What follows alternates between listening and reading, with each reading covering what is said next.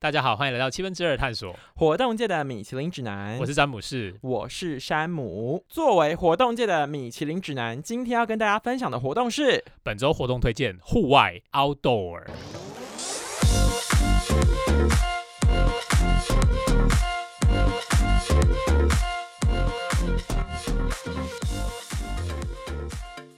我们一开始先来帮大家缅怀一下可以出国的时刻好了。你过去在出国走 outdoor 的时候，有遇过什么就是惊险刺激的事吗？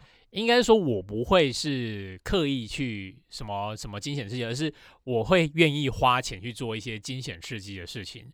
去国外探索鬼屋，又聊回上一集，或者是我会比较喜欢做，因为因为譬如说，像我去纽西兰的时候，然后那时候纽西兰最有名的不就是高空弹跳嘛？对。那那时候我就觉得说，啊，高空弹跳好像在台湾都玩得到，所以我就想说，那我来玩一个比较特别，它是有点类似在山山谷中间，就是山跟山中间有一个荡秋千。我有看过那个，我觉得超可怕。你如果大家有兴趣，可以搜寻 Running Man 的那个，它叫 Swim Swim Jump。嗯，对。然后它就是一个山。谷中间的荡秋千，所以一开始你是会被绑着一个类似高空弹跳的绳索，对，然后呢，它会把你荡在，它会把你丢，呃，移动机器会帮你移动到就是没有踩脚踩不到地的地方，所以你有点像是在玩那个自由落体，有点像自由落体，可是你是有弧度的自由落体，也就是说，它绳索一切断的时候，你是连叫都叫不来。我那时候他就跟我说，好，来，那倒数三二，那棒就不见。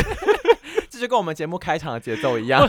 然后我那时候因为没有做好准备，他说三二，我准备要喊一的时候，我已经做好准备，可是他在二的时候就让我下去，然后我连要叫的时候都叫不出来，然后就已经下去了。对，而且那很快。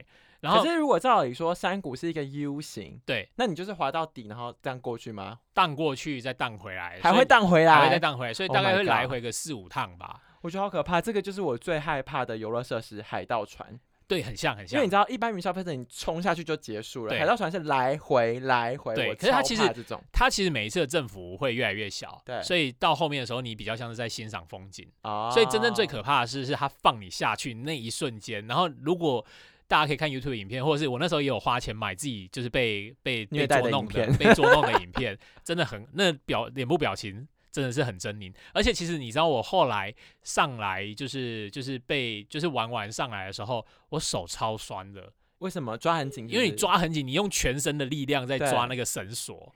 所以你敢玩这个？对啊，我很追求这个。你胆很大，因为你知道你们之前不是去清迈玩过那种丛林飞索吗？对，我后来去苏梅岛也有玩过，然后我会怕哎，我觉得那个已经是最不恐怖的。可是我觉得那个高度很很可怕哎。那你敢放手放手玩吗？我敢，可是我会怕，就是如果你是不是有点，是不是有点冲突？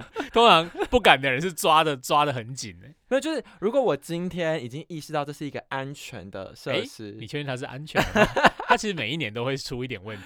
Oh my god！反正反正我就是想说，我体验一下。我当下玩，我觉得那个高度，你往下看那个悬脚悬空的部分，其实我是觉得蛮可怕的。因为它不是分很多段嘛，就是它那个高度的那个垂直度不一样。对，所以我觉得纽西兰这个我应该不敢尝试。但是这个很值得玩。我觉得大家如果去纽西兰南岛，然后皇后镇的时候，因为这真的只有我目前只有看到纽西兰皇后镇有这个游戏。嗯。然后我觉得虽然很贵啦，它真的可能一个人玩下来，我记得五千以上吧。嗯，但是我真的觉得值回票价，还会最后你玩完还会给你个证书哦，就恭喜你完成了这一项，证明你有一个雄心豹子胆，就是极限挑战这样。对啊，这种极限挑战是一卦，但是另一卦你旅行中你有遇过那种就是危及生命的危险，就是生死交关吗？对对对对对，想一下哦。我来分享一个我之前去约旦好了，哎，这样好会不会听众觉得我好像都不在台湾啊？你是啊，顺便 recap 一下，我是偶尔在台湾的作者。没错，好，我那时候一七年的时候去环游世界的时候，然后其中有一站就是到中东的约旦，嗯，然后是约旦呢，大家其实知道说它算是中东国家，算是治安比较好的，而且它的英文的普及度比较高。可能大家不太知道地理位置，约旦在哪里？约旦的话就是夹杂在呃埃及，然后以色列。啊，还有土耳其那附近，所以呃，应该是土耳其杜拜那附近，所以大概就是这个位置。好，那那时候我们从约旦租车，然后那时候我要租车的时候，我还记得印象很深刻，就是我租车一天的费用是二十欧元，Euro Car 就是欧洲蛮大的一家租车公司。他问我说你要不要保险？我说为什么？他说呃，保险一天是十五欧元。我想说哇塞，跟租车一天的价格差不多。可是那时候我不知道为什么，我的旅伴就说。我觉得我们应该要保险，因为我们不知道这边治安好不好。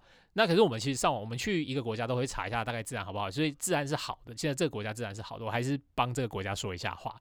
虽然还是发生一些很奇怪的事情，对。那那时候我们我不知道临近，因为以往的我如果确确定说，假如像上次在德国啊或者在荷兰开车的时候，我就会觉得说啊，不用保保一般的险就好了。嗯。那时候我不知道为什么，就是突然说好，那个保全险，所以我们租车才六十欧元，可是呃，保保险就四十五欧元。嗯。好，那我们就就去那个它的约旦南部有一个非常有名其他骑行叫佩特拉古城。那我们就在佩特拉古城玩了两天以后，那准备要回它的另外一个南部的首都，南部的都市啦。那我们在开车的时候，我们当然是用 Google Map 嘛。那 Google Map 的时候，它帮我们导就是最近的路，所以其中有个路呢，它就经过了一个村庄。那那个村庄看起来是破破旧旧的，没错。那在经过村庄的时候，就是我就刚好看到前面有个路。然后有好几个小朋友挡在路中央。然后一开始，因为其实约旦人蛮好客，加上他们又是伊斯兰国家，所以他们都会跟你打招呼，或甚至会约邀请你去他家喝个茶。所以那时候我们大概在那边已经待到第二天、第三天，就觉得这件事很正常。可是那时候我不知道为什么，就是刚好就是呃门锁，因为那台车刚好有个很特殊的，真的就是你一发动，它的门就自动关起来。嗯。然后呢，那时候我本来要摇下车窗跟那些小朋友 say hello，可是刚好我的旅伴就说不要。然后我就想说好。我就隔着窗户跟他们打个招呼，然后突然他们就很想要进来，就是他们一直想要就是拉开对拉开车门，然后一直拍窗户，就是然后那时候小朋友大概有十几二十个人，然后就是这一整整个刹那发生的事情都在十秒钟，然后突然就意识到有点不太对的时候，突然看到有个小朋友从呃后面就拿了一颗石头砸破车窗，所以我们只有驾驶跟副驾驶的车窗是完好的，其他的车窗全部都破掉。天哪，这个也太刺激！但是你当下是怎样加速逃走，还是你就停在那？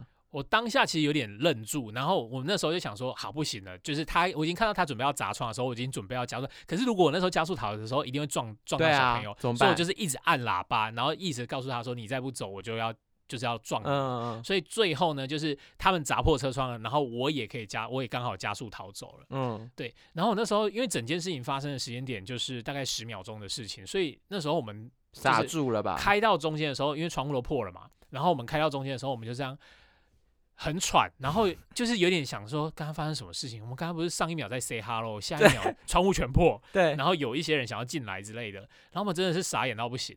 后来就是有一个老人，因为我们刚好开到路中央，就离那个村庄已经有可能五到十分钟的车距以后，后来有个老人就默默骑脚踏车过来，然后就看到我们停在路边，然后车窗全破。他就说他不会讲英文，他的意思大概就是说，哎，你的窗户都破了，要不要我帮你报警？就我从他的手势可以看得出来，他在讲这件事情。然后因为我我那时候已经太惊吓，我不知道他是不是同伙，对，所以我就说不用不用不用，我们自己报警就好了。然后后来报警，警察也就来了。可是其实那个老贝贝还是帮我们报警了，因为那个警察很快就来。那他就说有个老贝贝帮你们报警的关系。然后后来因为这件事实在太对他们来说真的太特别，因为譬如说那个租车公司说，哇，我任职十年来，我第一次看到亚洲人就是开着车，然后最后窗户全破着回来。嗯，然后他他那时候就跟我说，哎。你们那个啊，窗户啊，要赔不少钱哦。嗯，然后就说大概多少钱？他说，嗯，估了一下，大概七万块台币。嗯，然后就傻眼，我想说，哇，才破了四片窗户就要七万块台币。然后我就突然想想说，哎，不对啊，我有保险呢。他就认，他就认真的翻了一下，说，哎，你真的有保险呢？那你可以走了。好险！所以那个保险，呃，四十五欧元，大概换算台币一千五好了。对，一千五救了你的七万块，非常好。所以其实我后来有去报警，然后那时候的警察就跟我讲说，有一些比较落后的村庄，他们真的会抢劫，然后甚至他可能会把你拖下车，然后把你揍晕，然后把你身上所有的财物都收刮一空。所以其实我们那时候很幸运，是第一我们没有被拖下车，因为刚好那个车子会自动上锁。这个我觉得非常就是精彩万分，但是我觉得有点好笑哎，就是你的。旅游生属于瞬间是从就是纽西兰的 swing jump，然后跳到约旦，差点被别人扯下车。对，因为你扯下车，其实你真的会发生什么事情，真的不知道。嗯哼，那你自己嘞？我自己真的就是，我觉得我自己在旅行中是非常小心安全的人，就是说我个人就是蛮怕死的，所以我好像没有特别遇过什么生死一瞬间的事情。但是我之前在呃大学毕业旅行的时候，就跟大学同学一起去冲绳，然后我们出发前那个 就是有一个同学妈妈，她就是跟我们说，会困惑的事情就不要做，就是她很担心我们的安危。后来我们就把这件事情，还是他妈妈有跟着啊？没有啊，他妈妈就是在。你说他坐飞机跟在后面 吗？对啊，然后假装 翼龙之类的。没有，反正后来就是我们基本上都蛮安全。可是我印象很深刻是那时候去潜水，然后去潜水的时候，我你知道什么叫晕浪吗？我知道，就是我觉得我好像会晕浪。有一些人其实很特别，是他不会晕船，然后会晕浪。对，就是像我有一个朋友，他就是他坐船怎么？就是可能刚吃饱，人家不是说坐船不要刚吃，他都没差，他都没差哎，他也可以睡得很好。嗯，可是他一只要浮潜，他就在旁边吐。对，很特别的人。因为我们那时候是浮潜跟自潜，潜下去的那种，就是背那个氧气的那种都有。然后我们浮潜完之后要背的时候，我就觉得我好晕哦。可是你知道，你那时候背气的时候，你是用嘴巴含着那个换气，可是我超想吐的。然后我就很怕，我就吐出来后塞住那个管子，我就在那里面，就塞到自己的支气管。对啊，就是塞到你那个呼吸换气的管子嘛，你就变张雨生。没错，很可怕。重点是我那时候，我印象中，我现在对潜水唯一的印象就是我非常不擅长操控蛙鞋。你是说长蛙的那种？对啊，就是你那蛙很像踢踢踢，你不是会就是往下，可是我就是会不自觉的一直往上浮起来。然后那个教练就是一个马尔蒂夫人，他为了要控制我，他就不断的就是调整我的脚，结果我就一直踢一直踢的时候，后来就踢到教练的蛋蛋。然后教练就非常的痛，你怎么知道他他在海底，他又不能沟通？没有，是后来上来的时候，他他就看到我，他就说 You kick my most important part。我说哦，sorry，你真的是不行的。对啊，所以。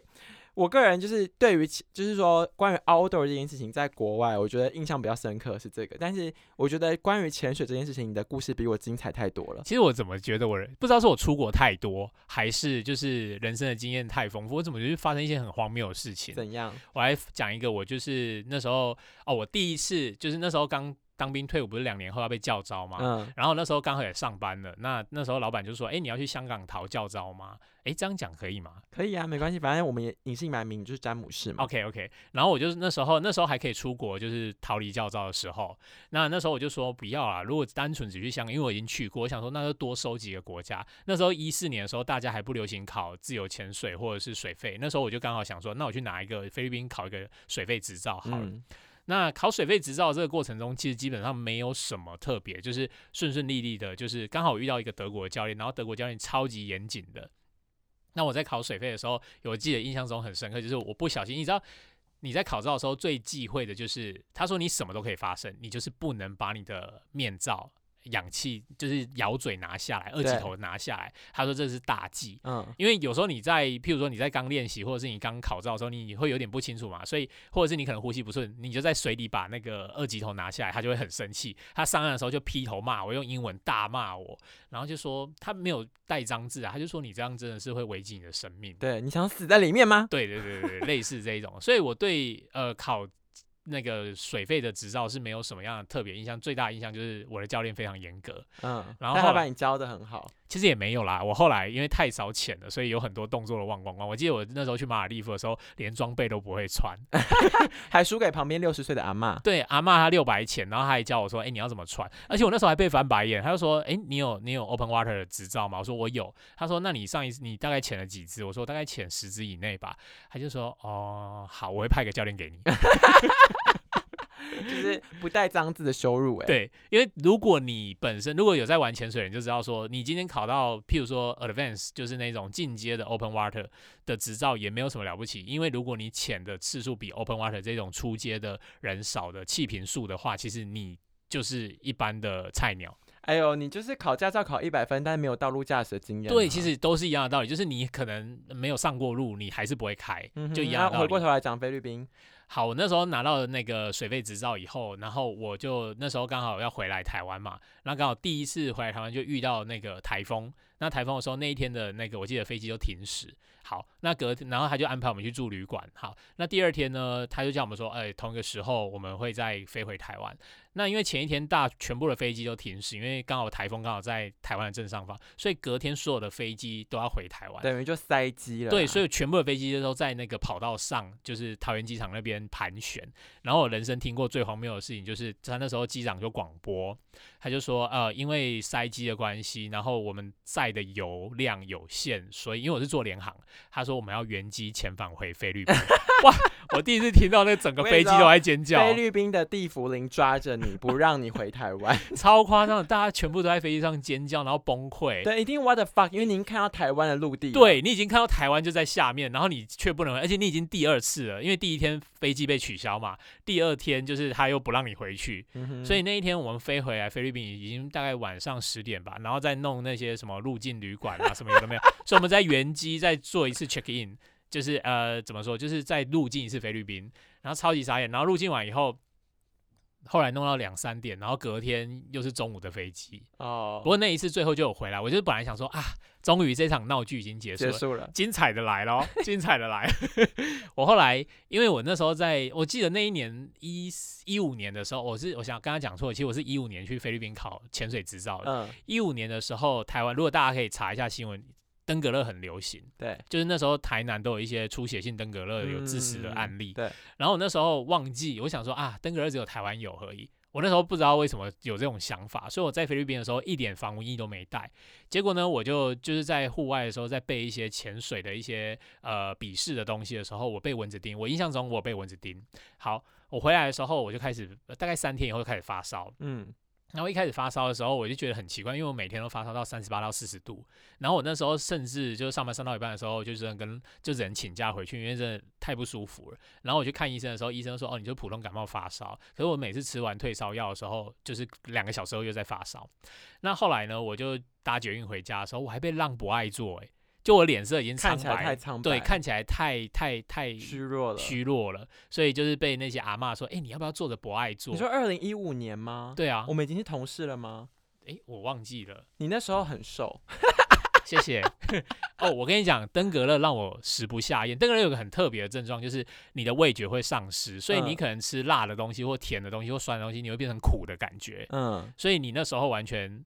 吃不下东西，就跟失恋一样，就是你可以瘦个三公斤、五公斤。所以你看起来就是一个很虚弱的人，然后被让不爱做。对，然后后来呢？后来呢？后来就是这一整件事情，就是我那时候一直以为我只是普通感冒嘛，然后后来就是反复的发烧以后，我就跑去大医院抽血，然后那时候医生就说：“嗯，你要么就是登革热，要么就是恙虫病。”对，然后他就说：“但是登革热的几率比较大。”对，所以后来反正最后我就是确诊是登革热了。然后我那时候记得说，我就回家就是。休养的时候，我们全家人因为登革热有个症状，就是你不能被蚊子，如果你是带源者，如蚊子又叮到你，再叮别人，他也会带源登革热。对，所以呢，那时候我们家就买了一个个人式蚊帐，就叫我套在身上吃饭，把你罩住。对，因为他怕蚊子叮到我。那刚好那时候台湾登革热疫情又特特别严重。对，然后我觉得那时候特别好笑的事情就是，呃，因为疾管署不是有通报说登革热案例要通报吗？所以那时候房东我在台北的房子就是被喷那个。消毒，对，然后而且我就是境外案例，然后房东就问我说：“哎，我们这里有人得登革热哦。”然后我就说：“对啊，是谁？不知道。”然后反正就是那整栋都是因为我，然后被喷了消毒液。嗯，这是我记得大概算是我史上最衰。然后，但是登革热哦，登革热如果大家要科普一下，我现在其实登革热达人，因为我中了登革热以后对登革热特别熟。就登革热如果在中第二次的时候，很容易中到出血性登革热。所以哦，所以跟一般的病不一样，你这个是没有抗体免疫的，你第二次会变更严重。登革热有分四种不同的型号，那我只对其中一种型号，所以我有百分之二十五的抗体。嗯，所以我对另外三种是没有抗体。对，那你如果中第二次，你。特别容易中到出血性登革热，所以就特别容易发生比较重大的死亡率。嗯，就是那个疾病会变得很严重。对对对，所以他说，如果你就是你要小心，不要再中第二次登革热。好了，不过我身为你的朋友，我对你感到很庆幸，就是你还记得去大医院抽血检查，不然以你这个明星的个性，应该会觉得自己卡到阴吧？就高烧不退，然后就去庙里面收金啊。哎，其实我那一天还是有去拜拜啦，你想多了。OK，所以你结束了你荒谬的菲律宾之旅之后，你人生之后，因为你是在菲律宾考到照的，对，那你考完照之后，你人生接下来就开始你的潜水之路吗？我来分享一下，就是我那时候开始怎么接触自由潜水这个领域好了。嗯，就是我记得我那时候一六年的时候去泰国龟岛玩，龟岛其实很有名，大家都知道。如果要考水肺潜水，全亚洲我不知道是不是全世界最便宜，全亚洲最便宜就是在龟岛。对，就是它可能。呃，一般在台湾考水费三天两夜的潜水执照，大概要花一万二到一万五之间。那如果你在龟岛呢，它包住宿，有没有包三餐我不知道，包住宿、包执照、包教练，八千就可以搞定。甚至我还看过七千的。对，然后我第一次看到就是自由潜水的时候是在龟岛的时候，那时候一六年，台湾根本没有几个人拿到水费呃自由潜水执照。然后我那时候在找潜店的时候，我就说：“哎，你们是玩什么样的潜水？”他就说：“哦，你就是憋一口气，然后顺着一个绳子这样下去。”然后他说：“这是一个极限运动。”然后我第一次听到，我就傻眼，说：“你是要我的命吗？我是要来看海底世界，我不是要来挑战自己。”他说：“这很好玩，你要不要试试看？”然后那时候我就说，我就我其实那时候听完就想说，这个店是疯子吗？我就默默的离开了。就没想到两年后在台湾爆红，就每个就每个人都在考自由潜水执照。嗯，对啊。那我自己也是在一八年拿到自由潜水执照的。嗯，那在龟岛拿到的？没有没有，在台湾考的。回台湾。对，那时候大概一八年以后，陆陆续续都有台湾有越来越多就是教练有拿到自由潜水。因为其实早期如果你要拿自由潜水执照，你只能去菲律宾考。嗯，因为那边才有比较高阶的教练可以教你自由潜水。嗯，对。那所以，我这边也顺便科普一下，我不知道大家听到这里有分得清楚什么叫水费执照，什么叫自由潜水执照，你你知道吗？我的理解是，水费是背有背气瓶的，然后就是那个，就是你嘴巴可以含着一个东西换气，然后自由潜水是吸一口气，然后就往下潜。对。呃，水费的话，其实比较有名的话就是培底系统，但是水费其实不只只有培底系统，它还有很多的系统。那其实最有名就是这个系统。嗯，那所以水费其实，在呃，不管在全世界或亚洲都行之有年了，所以很多人都有水费的执照。那水费通常比较多。大部分就是所谓的 open water 跟开放式水域执照，跟进阶 A O W 的开放式水水域的执照，大部分都是有这两张执照。那他们差别就是有一些救援跟深度的差别。嗯，对。那自由潜水呢，就是你不要背氧气筒。对。那为什么我我先讲一下为什么我那时候会想要学自由潜水？是主要原因是因为我那时候背水费的时候，然后我在马尔利夫玩的时候，我就看到那个教练轻而易举，像个鱼人一样，就这样咚。然后就潜下去，然后就说我帮你拍照，他就随便就可以憋一口气潜到五米啊、六米啊，然后帮我拍很厉害的那种酷炫的那种水水底摄影照，然后就觉得哇好厉害，我也想要学那种海人的感觉，所以我后来从马尔蒂夫回来以后，我就决定去学那个自由潜水执照。那自由潜水就像我说，就是它就是憋一口气，那你甚至你要就是自己训练自己可以憋气九十秒以上，然后你要动态可以在水中踢，然后你那一口气要撑着。那基本上它有分成两个比较有名的系统，第一个就是呃刚刚讲的佩迪，那因为佩迪后来看到另外一个系统叫做 IDA，那 IDA 这个本来就是水费呃不是水费，自由潜水最有名的一个执照，那他们本来是比赛用的，因为我刚刚说它是极限运动嘛，那所以后来呢佩迪发现说，哎这个水费已经发展到一定的程度了，他觉得说自由潜水其实在 A I 大的努力底下，他们越来越看到一个市场，所以佩里就进来了。那佩里进来，因为佩里是蛮商业化的一个组织，所以他马上就把自由潜水从全世界带起来，包含其实不止台湾，中国也很流行自由潜水。嗯，对，所以整个亚洲现在都蛮流行自由潜水，因为其实它在水底，不管是网美或网帅，就是你不用背那种笨重的东西，你就看起来就很像一个呃美人鱼在水中这样踢呀这样。所以呃，这个就是 I 大，然后还有自由潜水的执照的科普。听完刚刚那一大串科普之后，我想大家应该睡着了吧？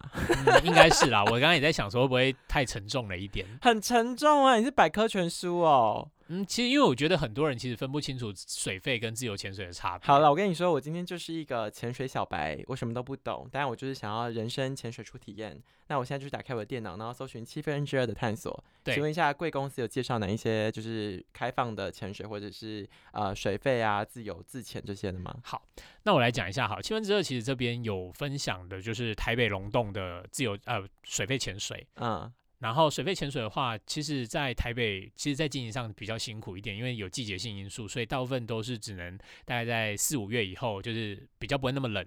然后一路潜到九月、十月，所以其实如果大家想要看，就是台北的水肺潜水，我们有写专门写一篇台北水肺潜水推荐的潜店。台北潜水肺潜水就是东北角，对不对？对，都在龙洞那一带。嗯哼。对，那如果大家会觉得说，哎，我冬天想要潜水，就可以参考我们垦丁的水肺潜水，因为垦丁其实也蛮适合世纪潜水，刚好现在又因为疫情的关系，然后所以。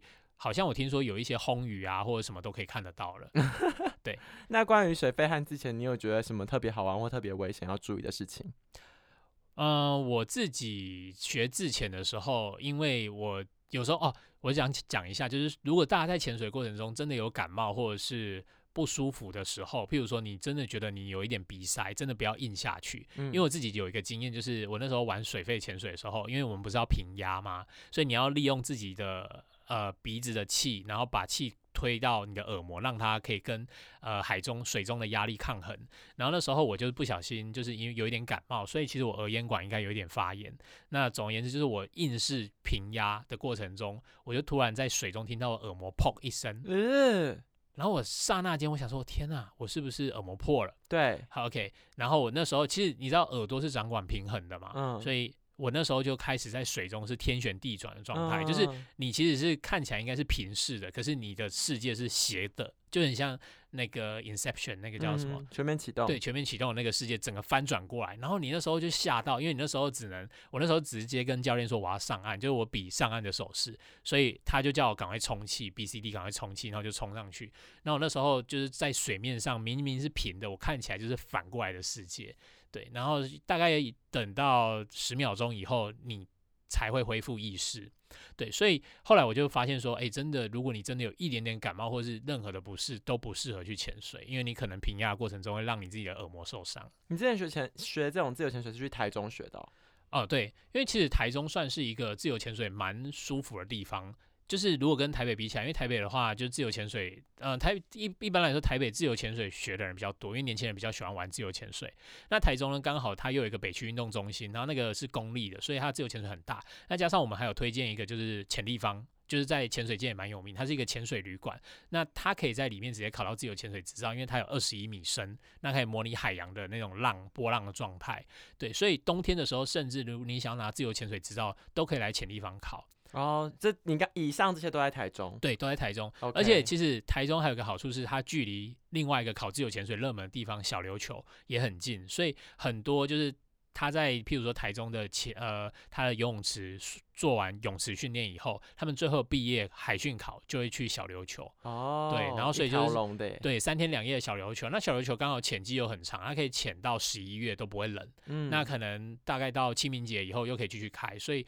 呃，他可以拿到执照的的 CP 值感觉就很高，对，因为你顺便又去小琉球玩，对，所以很多人都会想要喜欢在冬天的时候来。我甚至有听过从什么云林啊、新竹啊，都特地来台中考自由潜水执照。你在观察网站网站 流量的时候，现在这种人是越来越多，越来越多人在搜寻，是不是？嗯，现在其实说学潜，不过因为今年因为疫情的关系，就泳池也没有开放，所以。今年基本上所有的自由潜水跟水肺潜水的业者都蛮辛苦的，啊，我觉得我我不敢哎，我觉得我无法克服那个心魔，因为毕竟我人生挑战第一次潜水，在那个 Okinawa 的时候，就是觉得很想吐，然后差点死掉，然后又踢教练蛋蛋。经过那一次之后，我的人生就是一个躺平哲学。你知道我后来去泰国苏梅岛的时候，我那时候我跟我的旅伴有讨论要不要潜水，然后嘞，然后后来我就说。潜水好像有点危险的，而且感觉就是蛮劳累的。我们要不要选一个比较轻松的行程？你说类似海底漫步那一种吗？就是我觉得要在海里面，就是要做这些技术性的运动，其实它本来就比较累一点。对。然后我就问当地的人说：“你们这些 local tour 有没有什么是比较轻松的？”然后他就推荐了我一个行程，叫做 Skywalk。就是戴着很像那种太空衣的帽子，对，然后就是阿姆斯壮登陆月球那种，那样罩在你头上，然后里面有氧气，对不对？而且它的气是会整个灌满，所以你在里面是用鼻子呼吸，在超费，就是你在那个海底漫步，可是它其实不能让你太深，就很浅呐，所以很费啊。还会看得到鱼吗？看得到一些很就是一些配角的鱼，那跟我去浮潜有什么差别？没什么差啊，是浅到多深？就很浅，我觉得那顶多。一两层楼应该不到吧，就很浅呐。哇哦，就是这样下去，然后就就是这样一个船开到这嘛，然后咚下去就是沙子了。有，我有看到，然后就踩下去那个照片，然后就跟我说这个很轻松哦，小朋友都会哦。我说嗯好，这个很棒。就用完以后觉得超后悔，我觉得超空虚吧，很空虚。我情愿像你讲的，我情愿去学台中的一些潜水的课程。我觉得去小琉球 CP 值都还比较高，可是。说实在，如果有人跟我一样在凹豆这一块，他比如说他不敢潜水，或者他没有想要学潜水，你有推荐其他的水上活动吗？呃，像这两年特别红的，还有一个活动叫做 SUP，我们在网站上也有推荐一个，就是台北的 SUP 推荐指南。嗯，那它就是通常会在象鼻岩或者是在呃芙蓉或龙洞那边。那你常常有看到 SUP，如果大家不知道它的中文叫立桨，就是有一些网美会站在就是那个就是立桨的，哎，那个叫什么？就是个板子上，对，然后你就是划桨，然后就是可以拍出一些很厉害的照片。对，我跟你我知道这个 SUP 这运动全部都是从王美来的。对，因为。刚好 I G 这几年特别红，所以那些网美就有时候会拍一些夕阳照啊，或者是日出照啊，其实蛮漂亮。然后那个那个其实不轻松哎，他们好像三四点就要准备，他是天黑就要出去了。对，然后他们就会可能排成一个就是一个圆形圆弧状，然后再用空拍机拍出一个看起来很厉害的照片，千辛万苦就为了一张美照。没错，有没有充实一点的？比如说你，我看你写独木舟这种，我们那个人太充实了，那个不开玩笑的充实。怎样？我那时候其实，在哪一年？哎，真听众会不会觉得我一直在玩啊？不会，你就是啊，大方承认好不好？OK，身为七分之二，你要有底气说你是活动界米其林，就是因为你玩过玩过很多。好。那我们未来也会做一个专题，叫独木舟的专题。那我自己分享一下，我自己玩独木舟好了。那时候独木舟其实比较有名，就是在宜兰东澳那边，就是你可以划独木舟划到粉鸟林，或者是划到屋檐角。然后我们那时候，我跟我大学同学一群男生，然后一群男生总是会想要想说参加一些比较。金石，然后看起来就是证明自己还很年轻的活动，然后我们就想说，我们就报名两天一夜的，就是海边野营加上独木舟清晨团，就是看那种早上的那个夕，哎，不是夕阳，日出，嗯，所以就是你可能在半夜的时候就要划独木舟，然后划到就是海中央的时候，然后就可以看到整个日出很漂亮，这样，我们就我们自己的幻想是这样了。好，那实际上我们就是前一天就是在睡那个野营嘛，然后睡得 OK 啦，还可以，就有一些人睡得好，有一些人睡得不好，因为毕竟是你下面就是那种沙滩地，然后每天就是会有海浪打过来，其实听起来很浪漫，但是其实睡起来蛮不太舒服，对，蛮热的，蛮不舒服。那后来睡完以后，你就是早上大概四五点就要准备出发去那个划独木舟，然后划独木舟的过程中，你要看浪。就是他打的过程，所以那时候屋檐角是一个漩涡，所以我们每次就是我们滑到屋檐角的时候，刚好我朋友就是跟我，因为一个独木舟会坐两个人，他就是会晕浪的人，所以所以呢，他就在你背上，不是他滑到一半就呜，就他滑两下就会跑去旁边吐，嗯，然后吐完以后，他整个人就躺在，就是因为他坐我后面，他整个人就躺在后面说我不滑了，交给你，嗯，然后所以我一个人。把它划到独木舟，然后因为那边有浪的关系，所以很难两个人都很难突破那个浪区，然后可以进入到一个屋檐角。屋檐角就是一个 看起来像是一个小小休息的地方，然后就是一些岩石啊，就是可以上岸的地方。那但是光游到那边呢就很累。好，那后来我们准备回程的时候，教练说：“等一下你们要加油哦。”我说：“为什么？”因为他说：“等一下是逆流，所以我们回来的时候也是逆流，回去的时候也是逆流。”然后，所以我们那时候就是大家真的是费尽洪荒之力。什么叫洪荒之力？就是他说，如果你们没有在中午以前，你们就回不去了，因为会更热，然后你们会中暑，所以中午尽量不要滑。然后反正就是我们就是拼了老命游出那个逆流区，然后游出来到上岸的时候，我记得差不多已经十一十二点。天呐，我觉得这个人生真的是不用把自己搞得这么辛苦。你知道我去花莲泛舟的时候，后面不想划的时候，就是教练拖那个船呢，把它拖过去。然后后来那个教练就突然跟我们讲说：“哎，其实你们这一团大概是之后就是自己划完的倒数团了。”他说：“因为大家很容易在那个逆流区出不来，那怎么办？所以他们就已经联络船家，所以说可能之后从你们这时候的团以后都是有船会把你们拖出来。”教练不早讲，我就是要报名这种啊！哇，超累的，那不开玩笑。我们，你知道我们累到什么程度？我们就是上岸以后，我们本来想说啊，这么累，我们大家去按摩好了。嗯。后来大家累到连按摩走下去按摩店的。动力都没有，就说我们直接回台北吧，躺着。对，回台北躺着。所以七分之二接下来要介绍独木舟的体验，会是就是有船把你载回来的。哦，我们会介绍各种北中南的，可能在宜兰那一块真的会有船。OK，因为其实现在在宜兰有独木舟，然后在台南呃台南也有，嗯，就是渔光岛那边，然后在台中的话是日月潭那边也有独木舟的体验。我觉得今天讲了很多海的部分，我们回过头讲山好了。你刚刚不是有讲到野营吗？对，就是你刚刚那个野营是在海边，在我们那个野营真的很简单呢。你说它就是感觉就是一个简易帐，然后直接摊起来，然后就是拿四个钉子。固定起来，就叫你进去睡了，所以就很像同沙滩军的时候的那种感觉。我跟你说，因为你今天讲到露营这件事情，我小时候露营经验就是国中去格宿露营，哦，就是国二的时候那一种。对，然后一个萤火晚会，然后就很白痴，不知道在干嘛，然后同学就是很臭，也没有好好的洗澡。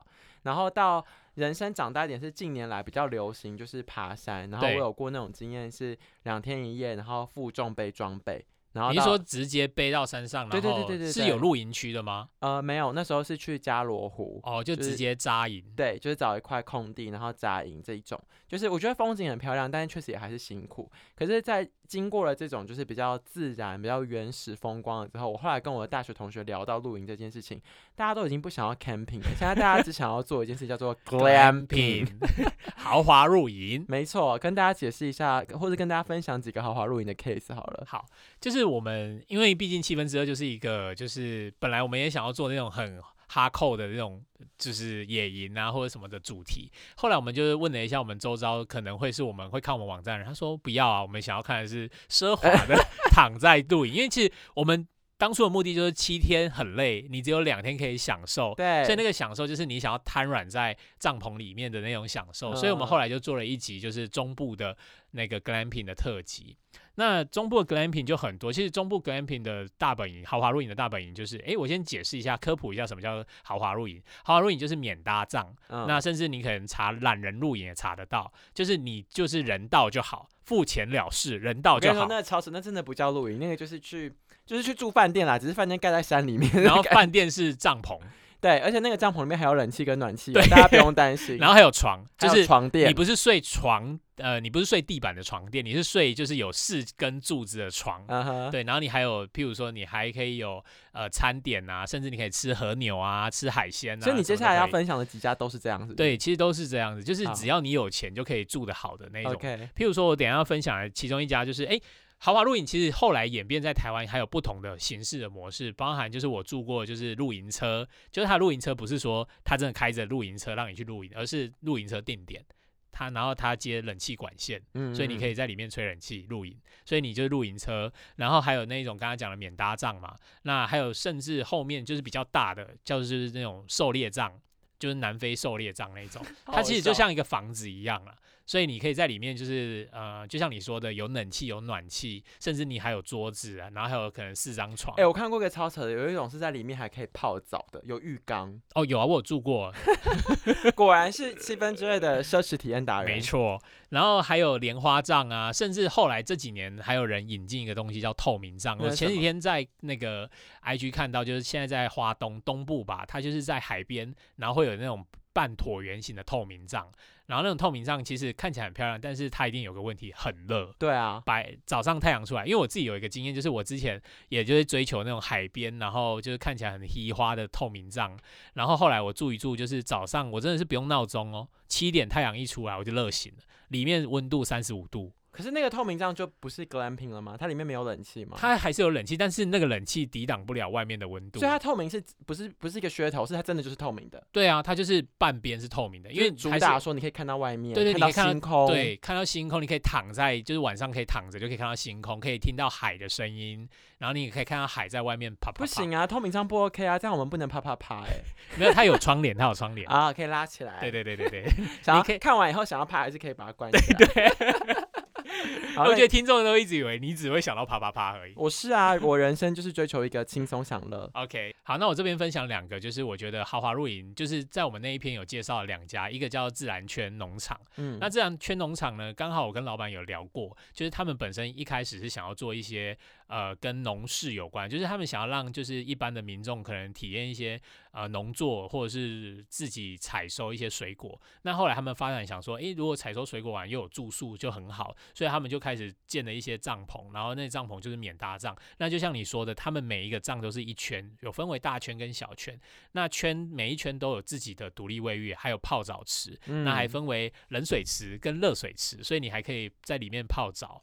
超赞的！啊你看，这不管我们聊情侣体验或亲子体验，就是需要其实都很适合。而且他在疫情的过程中，他一圈都是自己人，所以你不会有跟其他人混在一起的空间。他帮你做做了一些旅行泡泡，哎，对，每一圈都是泡泡。然后呢？然后所以你们在那一圈就会自己煮饭，然后自己泡澡，然后自己在那边睡觉啊、露营之类的，兼顾安全距离跟就是很舒适的环境。对，然后他的刚好在那个地方有另外一个另外一家豪华露营叫做在卓兰，它也非常有名，因为它是一个台中的某知名的旅馆集团在那边盖的度假村。那他们那边盖的就真的很好，他从一下车你就有管家服务，他就会帮你把行李载到你的帐篷。然后我第一次体验到什么叫做豪华露营的冷气强到我要盖被子，太冷。对，因为它冷气是它，我记得它是那种立式，就是你在餐厅吃的那一种然后就是很大台那种冷气。那真的其实夏天真的要这种冷气的等级才有办法在，因为你要想哦，一般我们可能在水泥房里面不会那么热，可是那个帐篷它隔热效果真的不好，对，然后它其实很容易把里面如果是冷空气也会散热出去，嗯。对，所以它其实真的需要很强大的冷气，才有办法让你在睡觉的时候是觉得是凉快的。那这个豪华露营呢，其实他说穿了，就是搞到最后真的有一点像是在住度假村跟饭店的感觉，因为甚至晚上的时候他会叫你去餐厅吃饭，但是餐厅他给你的就是一个 buffet 或者是排餐，所以你可以在那边吃到牛排套餐，然后还有前菜、水果什么都有，然后在过程中你还可以在里面做瑜伽，然后可以做一些插花或者是干燥花的。娱乐之类的，晚上还可以看星空电影院，所以其实，在里面就很像度假村，然后你全包式什么都被处理完。我觉得格兰平后来就是一个噱头，就是有钱人要打卡，已经拍饭店拍腻了，他们需要一个有大自然，然后又可以很素席的。对，然后就让人家觉得说我很接近大自然，可是我又我又不用自己搭帐。我觉得他追求就是这样，就是有一些完美，就是我就是要去拍照。对我想要很舒适的接近大自然。对对对，就是我有接近大自然，我不是你想象那么都会的人，但是我 我还是有，我还是可以很舒服的。就像我想要当一个自然系美女，但是我不想把自己搞得很邋遢，那我就要去 glamping。